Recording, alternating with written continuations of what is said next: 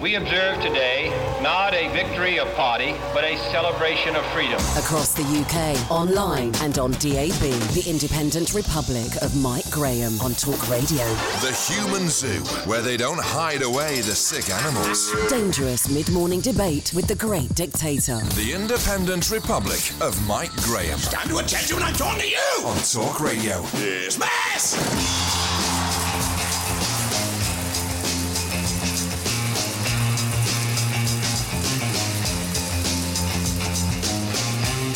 morning and welcome to the Independent Republic of Mike Graham, right here on Talk Radio. It's another day and another disaster for Jeremy Corbyn. He's all over the front pages today once more, thanks to a remarkably awful performance on TV last night when he was repeatedly skewered by Andrew Neil on the BBC on everything from the anti Semitism problems in the Labour Party to the funding of the £58 billion for the WASPI women, which was hurriedly added uh, over the course of the weekend post the manifesto publication. The leader of the Labour Party was increasingly grumpy as he attempted to answer a series of probing questions from the best inquisitor in the business. He failed to apologise for the anti Semitism in his party four times, despite being asked to do so. He revealed that thousands of people on low incomes would pay more taxes under his plans, which up until now had been completely and utterly denied. And he was humiliated over his last minute pledge to compensate those WASPI pensioners when he couldn't say where the money was going to come from. His basic answer was, We're going to pay for it because we have to. This morning, Jeremy is launching yet another Labour promise on the NHS, and we'll be hearing from Richard Burgon as well. We'll be finding out from Quentin Letts of the Times what he made of it all. The big question is, has Corbyn blown it? 0344 499 1000. Coming up later on, we'll also be hearing from the SNP as well as they launch their manifesto for the election, and we'll be asking how it is possible for Blackpool to have a worse mortality rate than some parts of the poorest parts of Eastern Europe. 0344 499 1000. We'll also bring you the latest from the USA with LaDonna Harvey as well. Don't forget, Donald Trump is coming this way uh, in a few days' time for the NATO summit. You're listening to me, Mike Graham, right here on the fastest growing radio station in the world. It is, of course, Talk Radio. A mid morning dance with the devil. The Independent Republic of Mike Graham. On Talk Radio. I'm a fool, but I love you, dear, until the day I die. Now and then, and a fool such as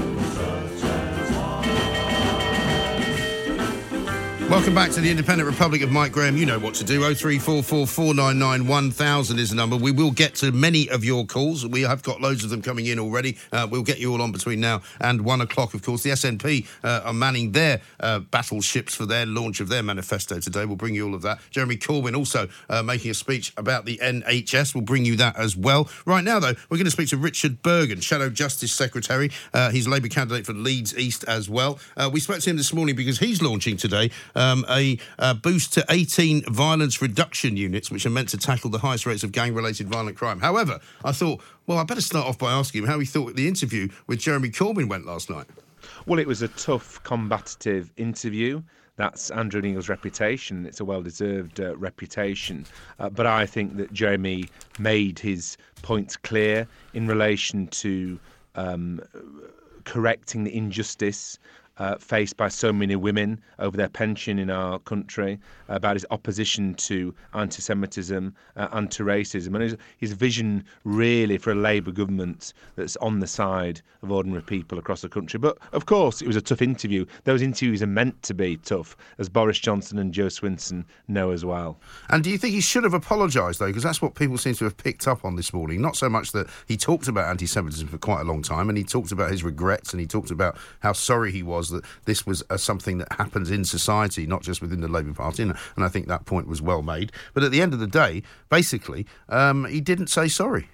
Well, he's apologised previously on a number of occasions for that. But in this interview, where, as is always the case, there's plenty of interruptions back and forth, he was also trying to make very serious points about the action Labour's going to take in relation to in government properly supporting the community support trust, which keeps people going to synagogues safe. And also, he wanted to talk uh, about Labour's policy in relation to ensuring that anti Semitism awareness is a compulsory part of cu- the curriculum uh, in our schools. I saw a figure the other day that one in 20 people in this country don't believe that the Holocaust happened. That should alarm us all. So we need to ensure uh, that uh, we have uh, in place education right across uh, our society. But as I say, uh, Jeremy has uh, apologised on a number of occasions.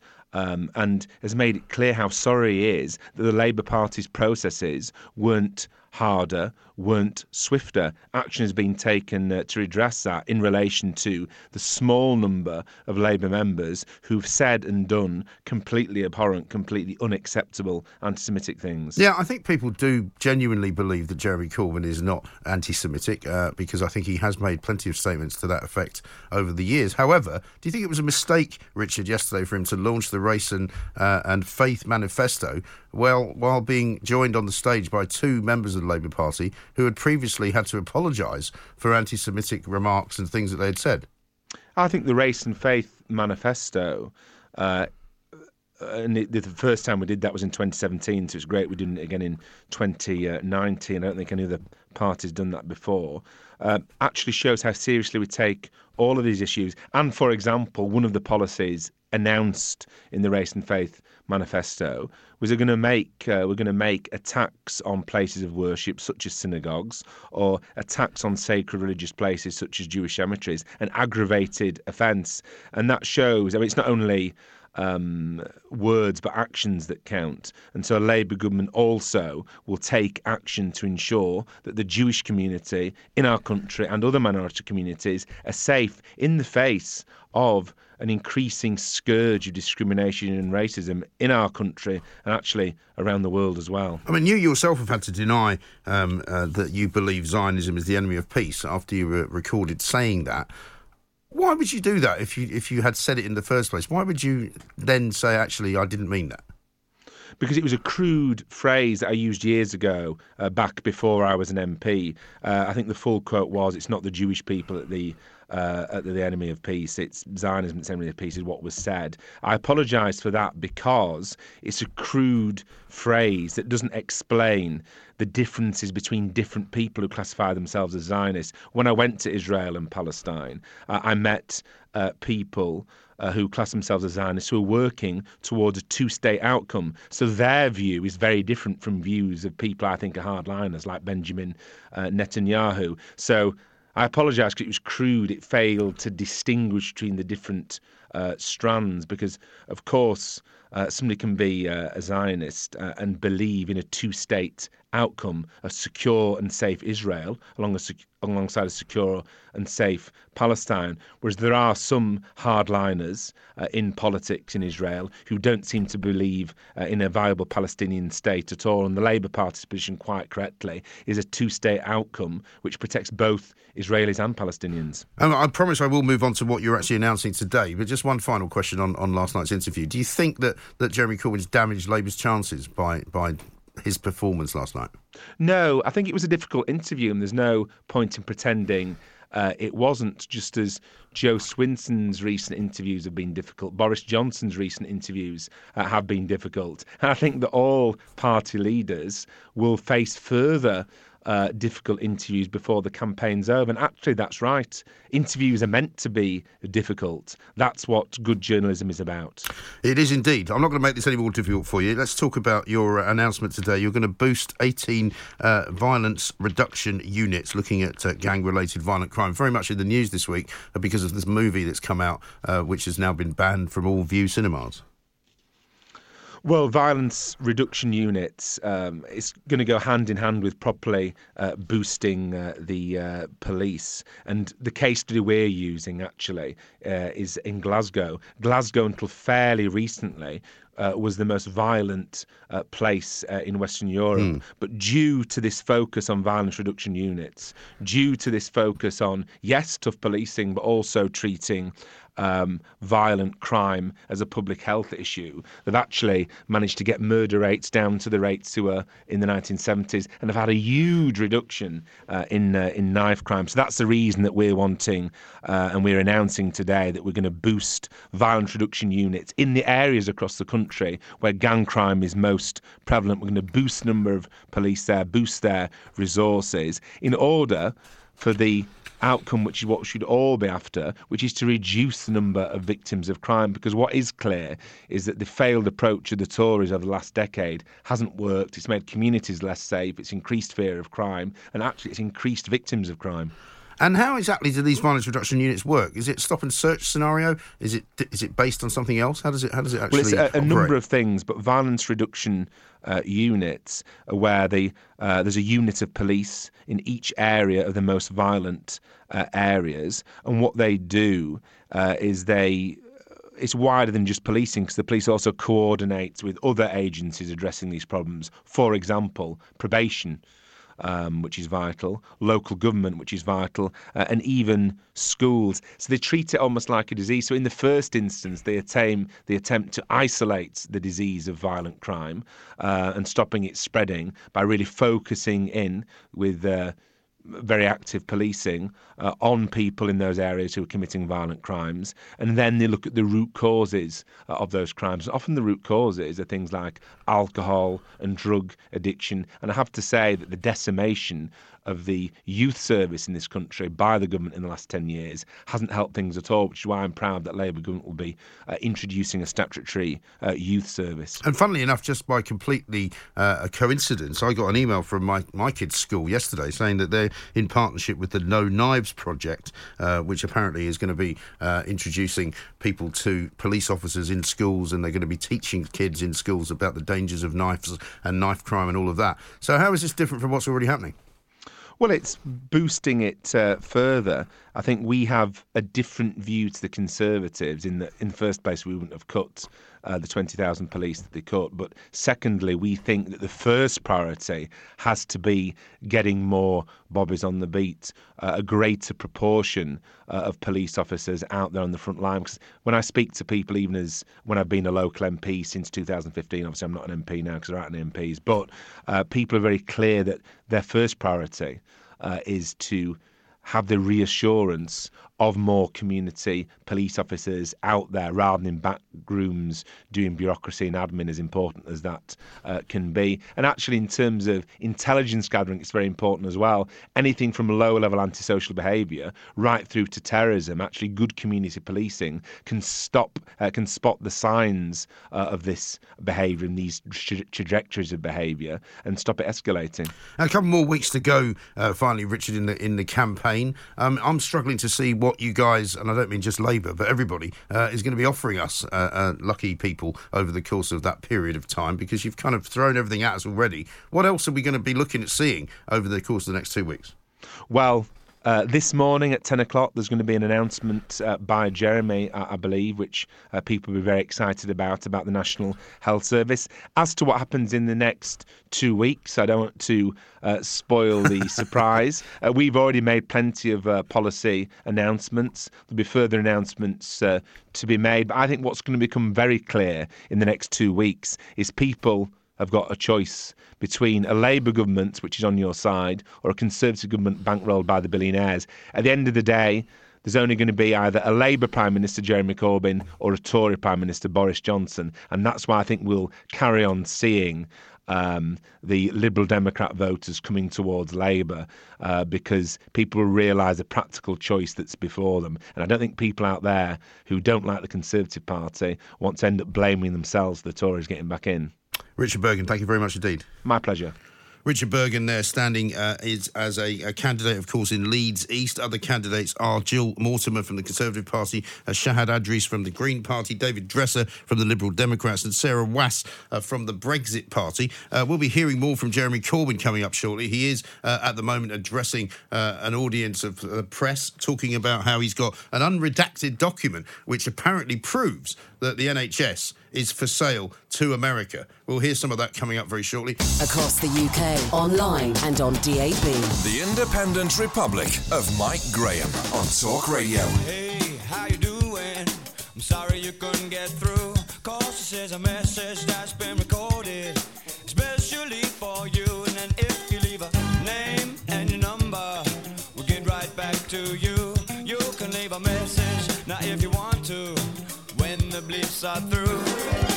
Welcome back to the Independent Republic of Mike Graham. You know what to do. 0344 499 1000. We are, of course, your election station. We are the only place where you can have your voice heard because we care about what you think. We just don't bring you the voices uh, of all the politicians. We also bring you the voices uh, of those who are going to elect those politicians, right? Uh, Alex says this ironically, the NHS proves nationalisation does not work. Steve says, so your Labour MP thought Corbyn did well last night. If he's that naive, how the hell is he going to sort out violent crime? Uh, oh, and just a question where's the money coming from uh, for these violence reduction? Units, as if we didn't know. Uh, and Bob says suddenly, when they become an MP on nearly £80,000 a year and benefits, they become enlightened and should be forgiven for their true views expressed when they were young and free. Uh, is that for you, Richard Burgon? Richard Burgon, of course, just talking to us there about Labour's plan uh, to boost several of these violence reduction units. Coming up, uh, we're going to be talking to uh, the Trade Minister, the Minister for Digital and Broadband, rather, from the Conservative Party, Matt Warman, uh, also a candidate for Boston Skegness, about how they're going to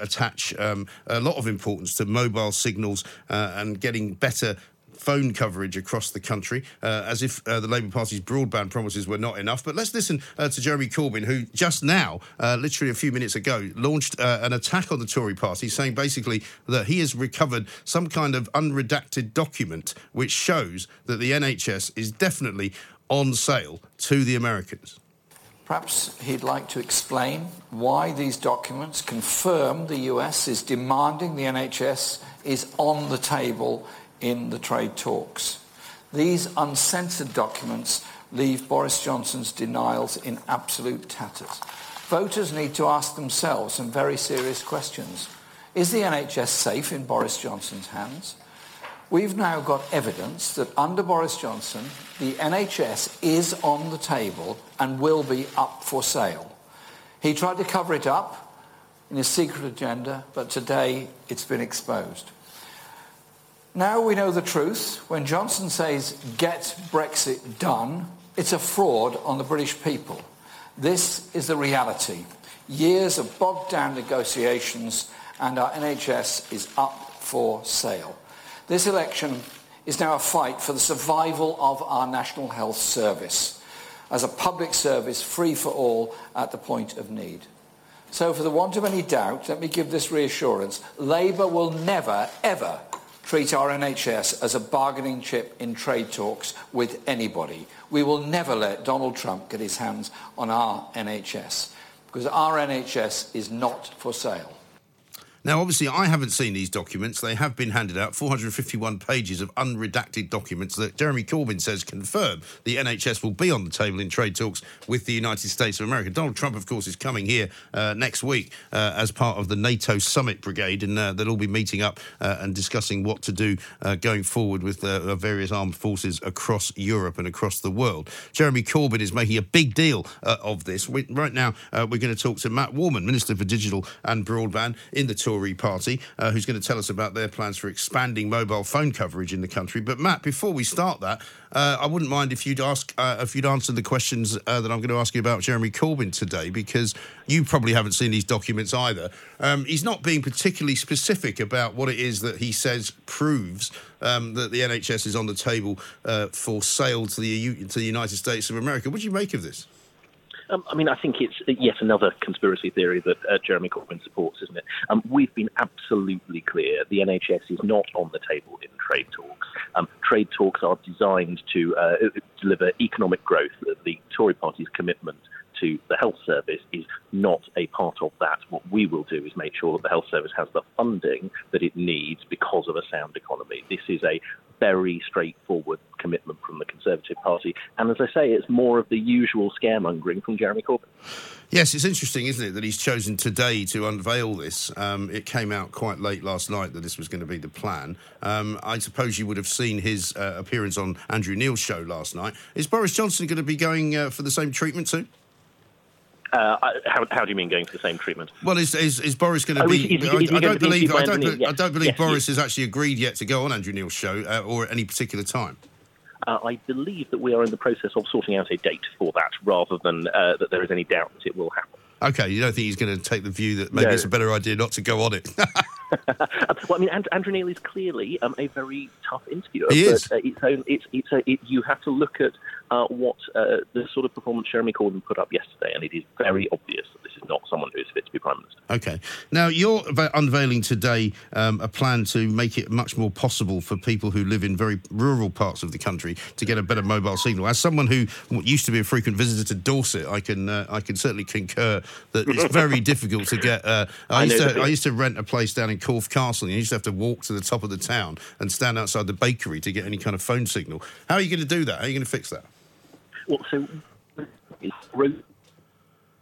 Now, you see, that's the kind of thing that happens in an election campaign. You're campaigning about mobile phone signals and you lose your own mobile phone signal. We'll try and get that back, uh, Matt. Thanks very much indeed. Uh, Matt Warman, uh, Minister for Digital and Broadband. See, it's one of those, it's like the thick of it now, isn't it? We're now getting into the thick of it territory where a guy uh, who's trying to tell me about getting an improved mobile signal loses his mobile signal. I think we've got you back. Matt, that was almost bound to happen, wasn't it?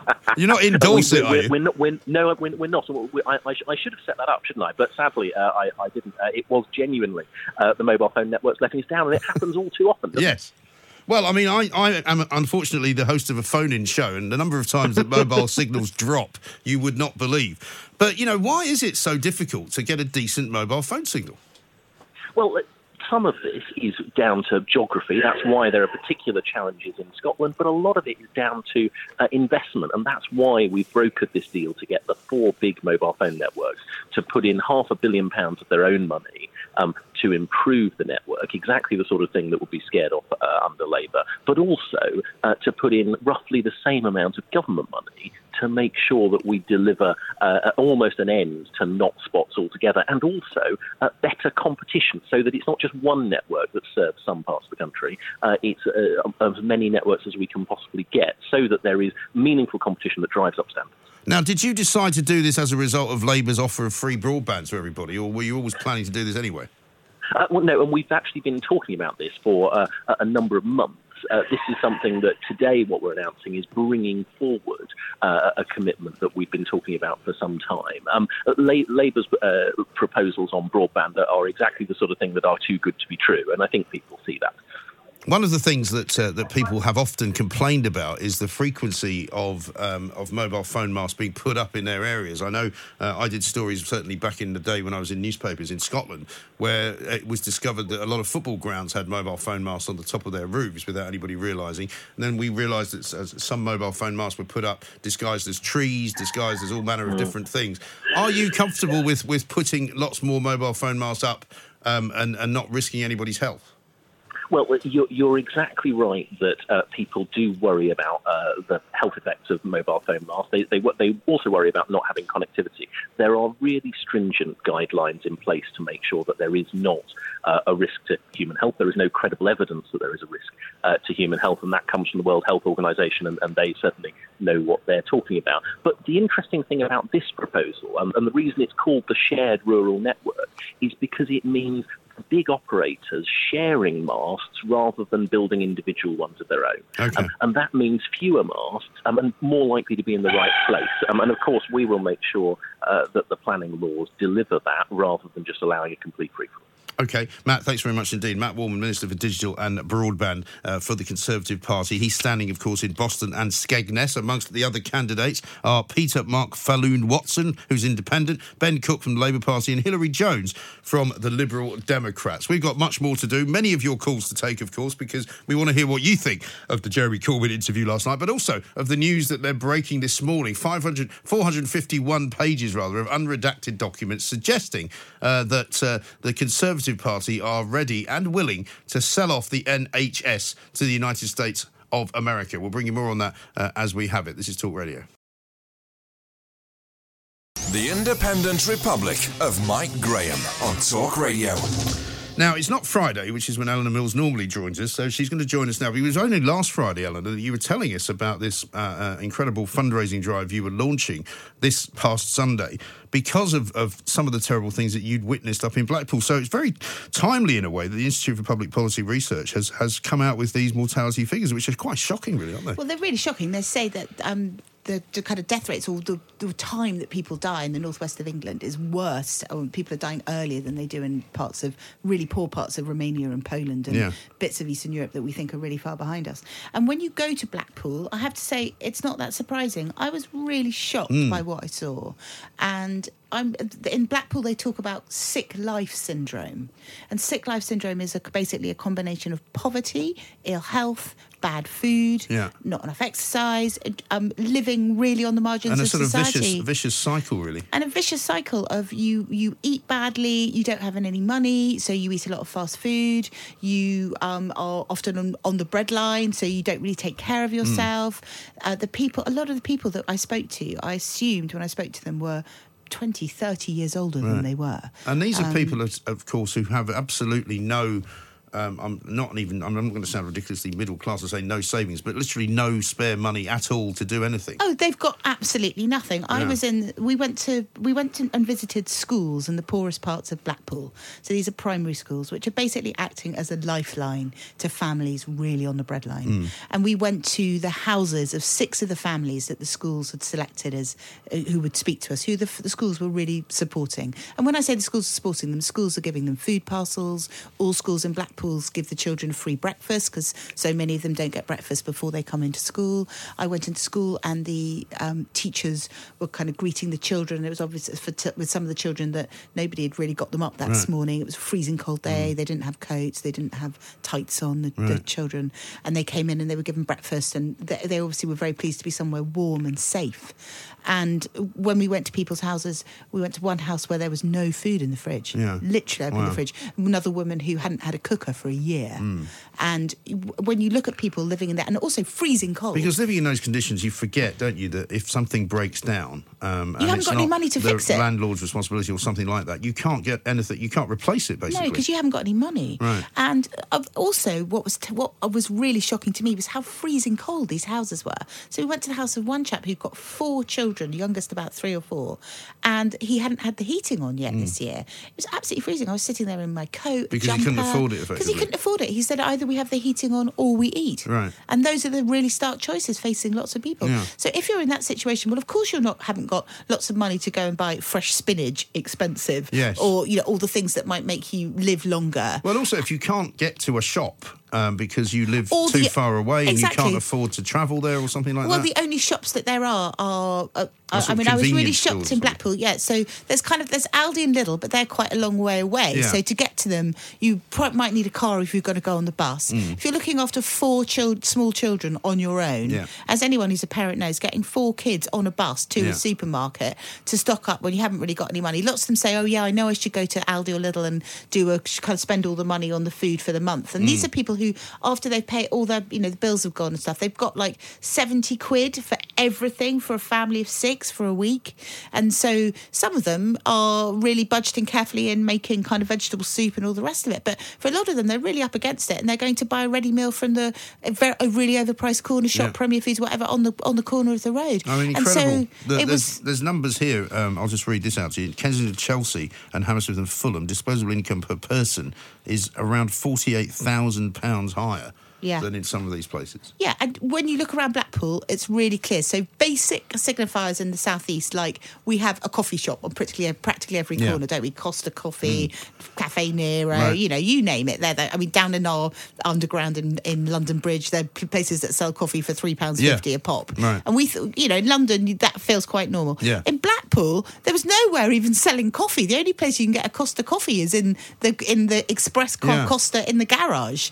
That that's the level of And lack of is the- disposable and- and, income. I mean, we talk a lot um, during the election, of course, as well about sort of investment in the country and money being promised, free broadband here, there, and everywhere. I mean, surely they should be fixing this first, shouldn't they? Yeah, they really should. So Blackpool has got eight out of the ten poorest wards in the country. Right. And Blackpool is a particular case because it imports to Blackpool people who are poor and who have problems. Yeah. It's got some of the lowest rents in the UK. So if you're a woman fleeing domestic violence or you're someone who's had a really hard time somewhere, you're on benefits, if you move to Blackpool, you think, oh well I can have a cheap flat. And so Blackpool Blackpool Council, Blackpool Social Services are dealing with a massive influx of the of the poor, the sick, people who are really in quite a desperate condition. So that's also why life expectancy there. And presumably there's not low. much work for them either then. No, it's very seasonal. Yeah. So the one of the guys that I talked to had um, applied for a job in a Wetherspoons on the front in Blackpool, where Yeah. he'd worked before in the summer when there's work. 496 people had applied for Wow. one bar job. That's incredible. That's really tough, and that's Yeah. how bad it is there. Mm. So there's no work, particularly in the winter. There's there's there's not very much to do. It's really cold. There's loads of people. In the, some of the classes we went into, ninety percent of the kids in those classes are um are, the parents are on benefit. Mm. But actually, the people who were worst off were the people who were working. So the in work poverty was unbelievable. There was one woman I spoke to who'd worked 32 hours at her local Aldi. So she was trying. She had three small children, and on once she, once it had been adjusted on her universal credit, she was going to get an extra 100, 170 pounds for having worked for 32 hours. Wow. If you think she'd have had to pay far more than that just to get her Yeah. kids looked after while she was in the shop. So the kind of calculations these Mm. people are making are awful. Their lives are really grim, and it, I'm I'm I'm not at all surprised by this IPPR study because what you see when you go up there is an entire town, an entire area of people kind of living almost on the margins of society, looking in Yes. on people down in the southeast who've got forty eight thousand pounds of free income. And it is really hard to imagine what that must be like, really, isn't it? Because it's it's really um, unthinkable, I think, for most people. Even when you see poverty in London, Yeah. you don't see it quite as bad as that and as stark as that. No, it's the marginalisation. So also when you talk to these children, even though they lived in Blackpool, in one class of nine year olds we went Mm. into, half of them had never been to the beach. Right. Um, and, and and it's an- on the sea. It's right, on the sea, yeah. Yeah. Another lot had been asked in class to write a story about walking through a wood. And they'd never been to a wood. Yeah. We asked them, when was the last time you went to the countryside? And about six of the kids said, What's the countryside? I mean, this is in England in Yeah. 2019. And the kind of stunning thing is we're expecting these kids to access the curriculum. How can you write a, a kind of story for English about your favourite meal if all you ever get fed is beans on toast Mm. and for free kind of waffles and um, fruit when you get to school? And lots of these kids, aged five, five or six, were saying, Can I take some of the waffles that they were given at school? Can I take them home for my younger sibling because they haven't had any breakfast? I mean, it was really, really sad. And you launched your uh, Christmas campaign on Sunday. Yeah, Um, so how's that been going? It's been going really well. So we launched the Sunday Times Christmas campaign, which is to try and help the poorest kids in Britain, and Yeah. we started it in Blackpool Right. because of these figures. Because of this, yeah. And I'm- how did you? Uh, did you? Well, I'm really proud to say- yeah, How sorry. did you? in- How did you find out that Blackpool was a good place to go? Well, I if you look at the if you look at the figures, we're working. We've partnered with a charity called the Education Endowment Fund, Okay. which works in the poorest and most deprived bits of Britain to try and help those kids. Right. Um, and they've crunched all the numbers. They um, also work with the Department for Education, and so they're working what are called social mobility cold spots, which the government you're going to laugh at this call opportunity areas. Oh, of course they do. Yeah. So Right. these are like real lack of opportunity areas. So we so we've was a got bit on like the kind somebody of said to me today, the violence prevention centres that uh, Labour wants to start up. Somebody tweeted me and said, I remember when they used to be called police stations. Yeah. yeah, exactly. So I love the idea of opportunity areas Yeah. being places where there is no opportunity. But anyway, we we found those, and we we really we've obviously really hit a nerve with our readers. So in the last where are we today? Wednesday. Wednesday, so yeah, since. Sunday, we've raised two hundred and thirty thousand Wow, pounds that's amazing. from about two thousand people. And what will that go towards? So that will go towards food parcels for Okay. families over Christmas, Yeah. Christmas presents for the children, Yeah. um, and also more. I think perhaps more importantly, keeping the schools open Mm. because the schools are feeding these children and looking after them. So when the holi- when the schools are shut in the holidays, these kids have nothing, and the school is their lifeline. So we're, what we're really campaigning for is to have enough money to keep some of these schools open in the holidays, so the kids have got somewhere warm to Wow. go where they get fed breakfast Yeah. and lunch, and they have something to do. Because otherwise, they sit at home in the cold, probably on a PlayStation. Well, it's, It's a very sad. worthy. It's a very worthy cause. So, so where can people go if they want to help out? Oh well, uh, uh, well, it's just it's on just you can go to Just Giving. So if you do Sunday Times Christmas Appeal, Okay. Just Giving, we'd really, really would be so grateful. These kids would love it, and I can promise you that the money is going direct to these really needy families. I've sat in their houses Mm. myself. We've seen them. We're going to help them, and this money will go straight to them. Okay, well that's brilliant. Thank you, Eleanor Mills there from the Sunday Times magazine. Already raised two hundred 30,000. See if you can help them get up to half a million. Uh, that would be brilliant. Uh, go to Just Giving, look for the Sunday Times Christmas appeal.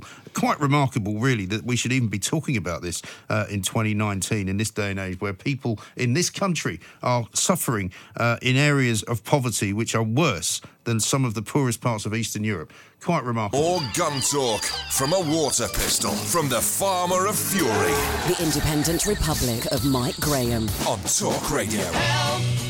I need somebody help, not just anybody help. You know I need someone help. When I was younger, so much younger than today, I never, needed anybody's help in any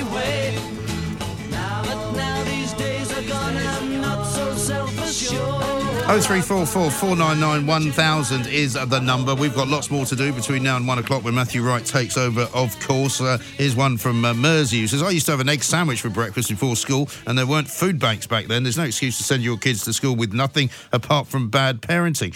I think that's absolutely right. And I don't think that uh, um, what we've been discussing uh, is in many ways anything less than bad parenting, but the bad parenting has an effect on the kids, and the kids, of course, then suffer in a way perhaps that they shouldn't. Uh, Peter says, Mike, I was brought up in a family of 10 with a father that didn't always work, and we never went hungry, so I don't buy all this hand wringing about the poor of today. But then again, we didn't have mobile phones or Sky TV. Uh, well, certainly what Eleanor was describing there didn't sound as though anyone's living uh, in the lap of luxury. But let's go to the phones and talk to Laura, uh, who's in Manchester. Hello, Laura. Hi, Mike. Hi, Laura. How you doing? Lovely to speak to you. Very nice to speak to you too. What would you like to say? I'm just going to have to stick up for Blackpool here a little bit. A lot of the things that you've been saying are actually true. There are a lot of poor places in Blackpool. But honestly, this about there's no cafes, there's no supermarkets, it's absolute rubbish. They're building supermarkets in Blackpool like they're going out of fashion. There's more cafes opening.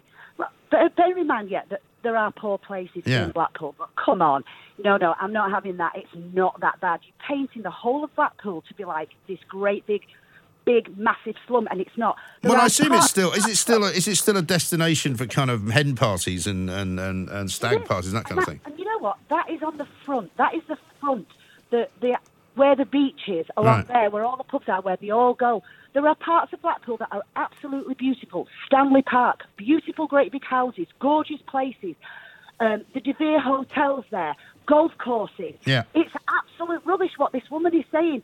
Yes, we, we do agree that there are poor places in, in Blackpool. There are. But it's not as bad she is painting out. I don't think she was. I, th- I think she maybe gave the oh. wrong impression, or I don't think she was attempting to say that all of Blackpool is is an absolute pit. I think she was saying that just that there is poverty there, and where the poverty is, it probably isn't particularly well served by any of these kind of places, right? I mean, I think that's what she's talking about. The properties in Blackpool are the same properties as everywhere else in the country. Everywhere else. And yes, there are poor people in Blackpool. Like there are poor people everywhere, or in food banks, wherever. But she's just painting the whole place like it's this some sort of slum, and it isn't. Well, yeah, but the problem. There's yeah, but- great people in Blackpool, great businesses. I don't think anyone's meaning to slag off Blackpool, Laura. I just think that this this report has come out from the uh, the uh, Institute for Public Policy Research, and they're saying that Blackpool is one of the poorest parts of the country, and they're saying that the the mortality rates there, i.e., the, the, the death rates, are as bad as they are in some poor parts of Eastern Europe. I don't believe it. I don't believe it. And when she's saying about this no work, well, I'll tell you what, ask that lady to go on Job Indeed and have a look at all the work that's in Blackpool, St Anne's, Lytham, all those places, Cleveley, Thornton. There's plenty of work out there. All right. Plenty. Well, uh, maybe we should tell that to the people who haven't got uh, got work to do. But thank you very much for Laura. Very staunch defence of Blackpool there from Laura, uh, and I'm sure she's absolutely right. Nobody's slagging off Blackpool here. All we're saying is, is that there are very poor people living in a very poor part of Britain, and it shouldn't be like that. It's that simple, really. Well, let's talk to Paul, uh, who's from Blackpool, who I think wants to give me a bit of a going over. Paul, a very good uh, afternoon to you. I don't know. It's not going over. It's just to let you know if you do do ever come to Blackpool, you can actually get a coffee. Okay. Uh, so I mean, to be, I, I think concern. I think Eleanor, to be fair, is, is taking a bit more flack than she should be taking because I don't think she was attempting. I don't think she was trying to say to say that Blackpool was a horrible place to go. I think she was the part of Blackpool where she was and the places that she was spending time in were clearly very poor parts of it. I mean, you know, I haven't been to Blackpool for a very long time, um, but I'm very much aware of what the, the Golden Mile is like and all of that. You know, um, and I don't think anyone's trying to have a go at Blackpool. I think we're just trying to point out that there's a lot of poor people that live in, in, in that part of the world. Oh no, no, it's got some of the poorest areas. We've got, I think as well. There was a survey done that we've got most kids in care Yeah. anywhere else in the country. The problem with Blackpool, I, I, I go all over the country, so when I say I'm from Blackpool, I always get it's the worst things that could possibly happen. Oh, you've got this, you've got that. Really? There is, oh, all the time. It, well, I just live outside of Blackpool now. I live in, in a little village called Staining, which Okay. is just literally a stone's throw away. Uh, but I was born and bred there.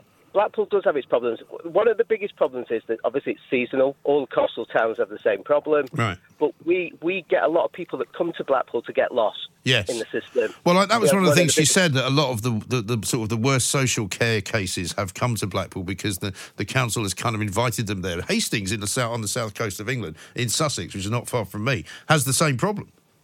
Yeah, we've got. I mean, you could get a like a one set bed sit for, for forty pounds a week. Right. So, so, so that's all money. So it does get those type of people coming. And unfortunately, Blackpool had a lot of B and B's back in the day, and when we had the crash and stuff, so they looked for alternative uh, revenue. So they started to let out to DHSS and stuff, and that attracted the area. So South Shore, that is that's a, a bad area. It's been poorly funded by the council. But there is a lot of funding that is now coming into Blackpool. Blackpool Pleasure Beach just built a new hotel. We had a new Hilton hotel built on the front. Houses, every bit of brown land that's going is, is new houses being built there. To be fair, I'm not sure where all these people are coming from to buy these houses, but there is a lot of investment now coming into Blackpool. Right. It's And, and I mean, presumably, when you have things like the Open Golf Championship played at Lytham St Anne's, you know, you have a you have a massive influx of people and money, right? Well, the, with Brexit as well, uh, because the pound's become weaker. Blackpool over the past few years, I work in I work in leisure. Okay. So Blackpool is is seeing some of the the best years it's ever had, going back to the 80s now, with people coming to Blackpool instead of going abroad and coming for long weekends. And obviously, you get people who come on day trippers, but Right. people are now coming back because it's a cheaper alternative than going abroad. Yeah. Well, do you know, when I was I- living in Glasgow, there was a lot of people from Scotland would go to Blackpool for the weekend because it's relatively. It's relatively close to them, and certainly loads and loads of like stag do's and hen do's. If you were from Scotland, you go to Blackpool. they are trying to cut back on the stag do's and they are trying to bring back families as well. Because, uh, I mean, if you used to go to the Tower, it used to have uh, the Tower Lounge, which was well known for parties. So they've actually turned that into a Harry Ramsden's now because Okay. the, the investment has been put into the Blackpool Tower. I mean, we're just having a whole new Talbot Gateway. We do have a big Sainsbury's in the town. We have all the major supermarkets as well. It's a, it's a, it is Have you got a of Waitrose? We don't have a Waitrose. We're not that posh. All right. Okay. Well, that'll be the next one, right? That'll be that's just a campaign for a Waitrose. a Waitrose, maybe in Lytham, you could possibly get one there. Right. But I say there is, there is, but on a serious side, I mean, I've got a friend that works at, uh, at schools, and they do have to do the breakfasts and things as well. But again, a lot of the people they aren't originally people from Blackpool. They're Right. people that have come out of town to Blackpool with all their problems.